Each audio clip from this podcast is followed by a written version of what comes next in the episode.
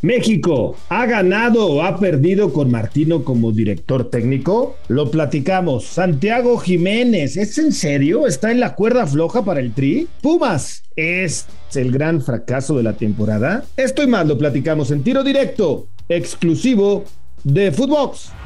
Esto es Tiro Directo, un podcast exclusivo de Footbox.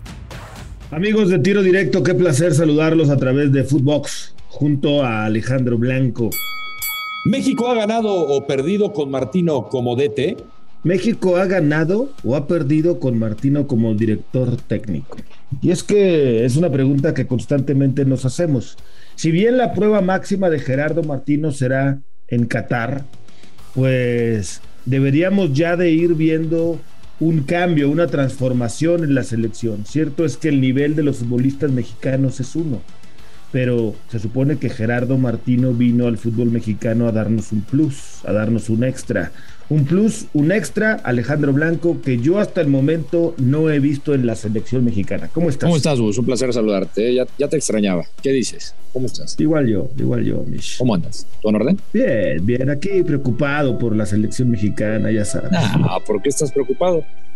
Si vamos a hacer. Porque no le veo ni pie ni cabeza, no le veo rumbo, no le veo nada diferente. Si, vamos a hacer lo de siempre, o es más, creo que no, ni lo de siempre. Pues sí, ahí vamos a estar de acuerdo.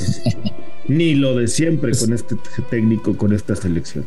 Pues, pues yo creo que hasta el momento, o sea, independientemente que entiendo a dónde vas, lo que dices y que pues muchas personas también y, compañeros de los medios te van a decir, aguanta, hay que juzgar a Martino hasta que pase el Mundial.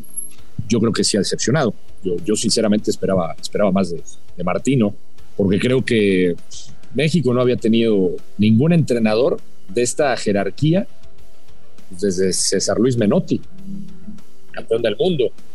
Luego ya me dirán, sí, algunos eh, técnicos mexicanos muy destacados, por supuesto, el caso de La Volpe o de Mejía Barón, que han hecho lo que hicieron cosas destacadas, cuanto, por ejemplo, a participaciones, por ejemplo, en Copa América con Mejía Barón, que todo el mundo recuerda esa selección, que tenía otros futbolistas, lo que quieras, pero el técnico con más pergaminos que ha tenido México en los últimos años es Gerardo el Tata Martino.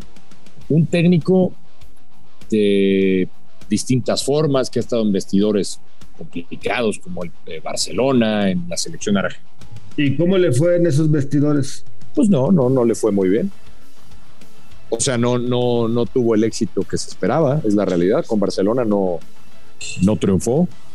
Este, vamos, uno se queda con la imagen de que Martino ha hecho cosas, pues sí, con algunas selecciones como por ejemplo la paraguaya, pero luego con Argentina no pudo. En la MLS sí salió campeón, pero no es lo mismo. O sea, no es lo mismo comparar la MLS comparar al Barcelona, pero a lo que voy con recorrido, Gus, es que a mí lo que me ha decepcionado es que con todo este bagaje que llegó Martino, pues, ha hecho cosas que sinceramente parecen de un técnico novato, la verdad. Eso es ahí donde a, a mí me ha decepcionado. No sé, no sé si lo de Gerardo Martino, al llegar al fútbol mexicano, Mira, lo voy a decir con mucho respeto y espero que no se me malinterprete, pero mucho extranjero, mucho sudamericano, mucho europeo, viene a, México y en automático siente que está sobrado, que es decir, que es un fútbol inferior, que es una liga inferior, que los futbolistas son de una calidad inferior. Y entonces en automático se sienten superiores Casos Ben Goran Eriksson, por ejemplo. ¿Y qué pasa? Que piensan que con poco trabajo les va a alcanzar.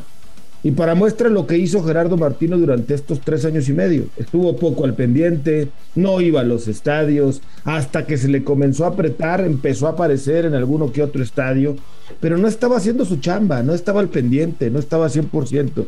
Yo creo que la clave es que Gerardo Martino hoy sí está aplicado al 100%, concentrado con el tricolor, viendo qué va a pasar en Qatar, pero creo que en el proceso, en los tres años y medio, Gerardo Martino no le dio a México, no le dio a la selección mexicana su 100%. Sí, coincido. Y digo, por ahí puede ser una justificación, no sé si tú la veas como se cruzó la, pandemia, pero bueno, ese es otro tipo, ese, es otro tema. Antes de continuar con los demás temas, quiero recordarles que si quieren demostrar qué tan buenas estrategas son, la pueden hacer con Draftea. Descarguen la app de draftea.com, usen el código Footbox y reciban un 30% adicional en su primer recarga. Recuerden que es el Daily Fantasy oficial de la Selección Nacional de México. Yo he visto técnicos que con todo y la pandemia estaban bien concentrados, bien aplicados, viajando. Y súmale que también se le metió en el medio un problema de salud, ¿no? Que también pues, hay que considerarlo, que si el ojo, que no podía viajar, etcétera, etcétera. Como quieras que me gustes, me digas y me mandes, Gerardo Martino no dio el 100% en los cuatro años y medio. Ojo, no quiero decir que hoy, que ya está con la selección a meses de arrancar la Copa del Mundo, no esté concentrado y no quiera que México trascienda y, no quiera que gane. Claro que, claro que va a hacerlo hasta lo imposible por trascender en Qatar y que le vaya muy bien y va a buscar ganar los partidos. Claro que sí, pero cuando tú no te preparas cuando tú no le das el 100% a tu trabajo durante 3, 4 años de respaldo, difícilmente a la prueba, a la hora cero, a la hora de fuego, te van a salir bien las cosas. Y este señor, con todo respeto y por todas las situaciones que haya atravesado previamente, no le ha entregado a México el 100% los tres años y medio, cuatro años que lleva al frente de la selección. Y ahí es donde está la flaqueza, donde está el problema para Qatar. A mí me parece de esa manera. Santi, ¿será el sacrificado en el tri?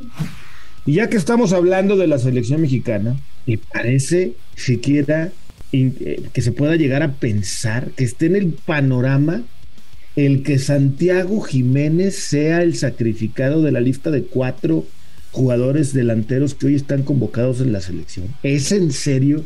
¿Es neta que sea el que la mayoría de la prensa está candidateando porque dicen que saben, que investigaron, que les dijeron que fueron y vino? O sea, por encima de un Rogelio Funes Mori que ni siquiera ha jugado. Dios mío, ¿de qué estamos hablando? Bueno, pero ¿por qué te sorprende? O sea, a mí no me sorprende, sinceramente. Y es más, te doy una cosa, lo vería normal. ¿En serio? Yo lo veo normal. ¿Qué tiene de normal? Explícame. Claro, esto, es, esto es normal. Esto, a ver, esto es normal si estamos hablando de un técnico y tú lo, de, lo comentaste, cómo se ha manejado en los últimos años, que a lo mejor no ponía tanta atención en los partidos cuando tenía que estar viendo juegos, que se ha manejado de ciertas formas, que es evidente que él tiene sus delanteros muy marcados, su estilo de delantero. El primero Raúl Jiménez, lo sabemos, el segundo, por características, nos guste o no, ¿eh?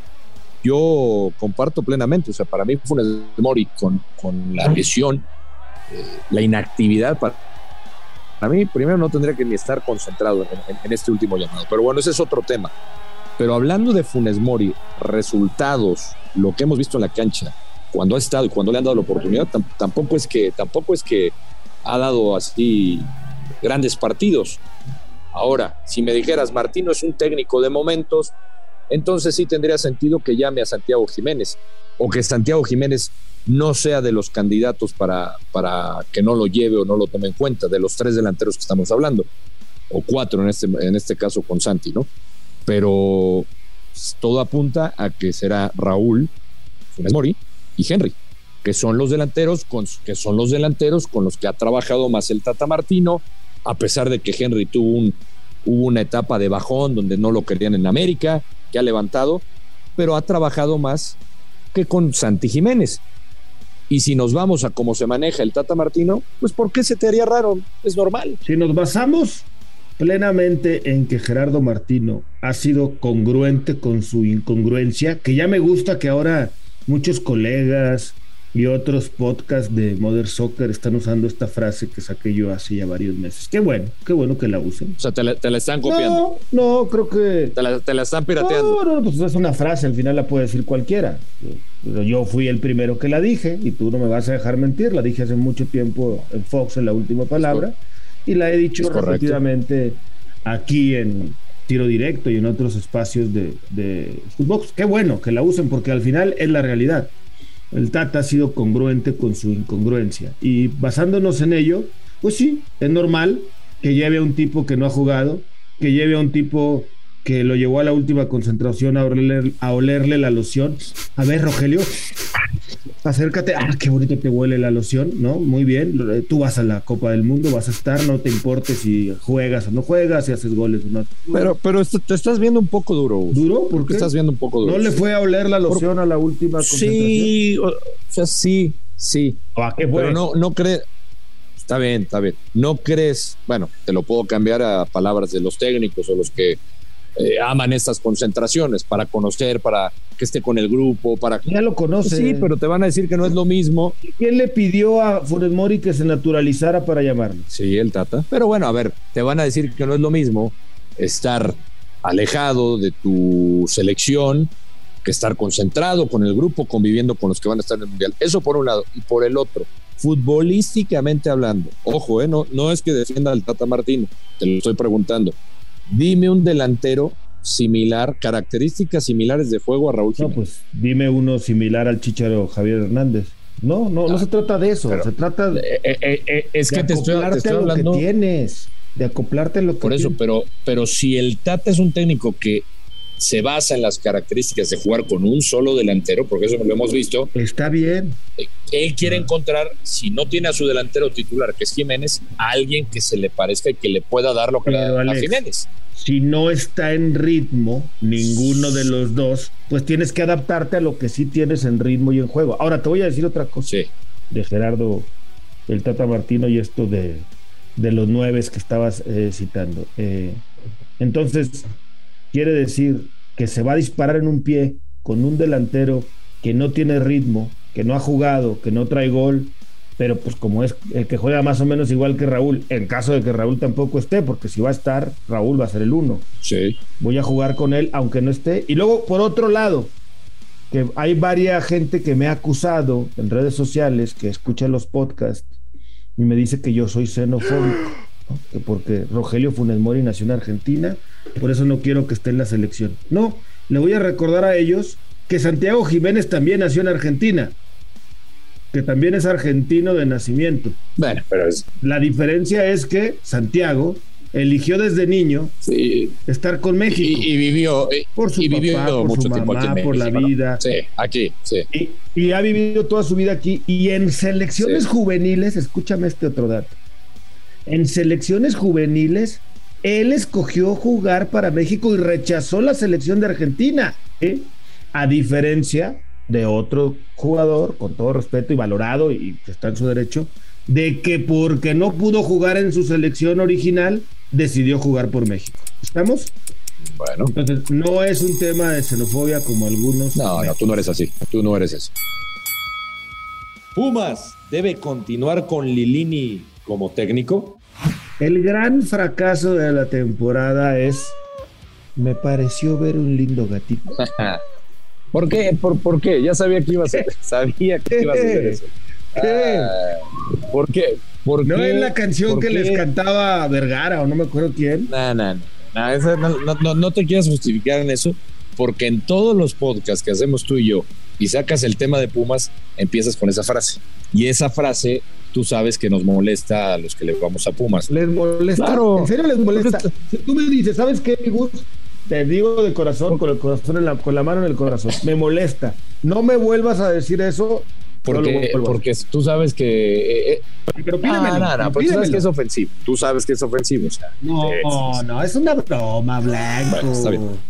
Si lo ves como broma, está bien pero no lo estás viendo como broma. O sea, quieres, quieres empezar a sacarme de mis casillas cuando hablamos del tema Pumas. Pero está bien, no pasa nada. Mendoza, a ver, ¿qué quieres de Pumas? ¿Qué quieres saber de Pumas? Que si es el fracaso, los gatitos digo, ¿Ves? Pumas. Mira, por supuesto que sí, claro que sí es el fracaso. Por donde se le quiera ver. El, el, y, por, y por ahí pueden poner otros equipos, no sé, Querétaro, el propio Juárez, el que me digas, Pumas es el fracaso. Tijuana, ¿no? Que le invirtió un buen Tijuana también. Pero para mí Pumas, por, por la inversión que tiene, por el trabajo que venía haciendo Lilini, por los refuerzos que llegaron. Estás hablando de Salvio, estás hablando del Prete, de Dani Alves, de Aldrete, de Huerta, más lo que ya tenía Lilini. Por supuesto que es un fracaso, pero totalmente, a pesar de que todavía hay ligera esperanza, mm. matemáticamente, que es muy mm. difícil, pero claro que es un mm. fracaso, o sea, totalmente.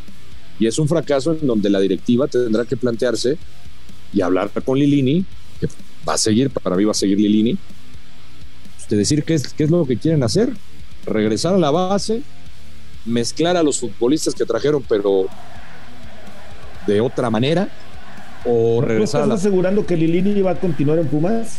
Sí, sí, para mí sí va a continuar. Mm, tengo mis dudas. Yo creo que sí va a continuar. Diría tu cuate, tengo otros datos.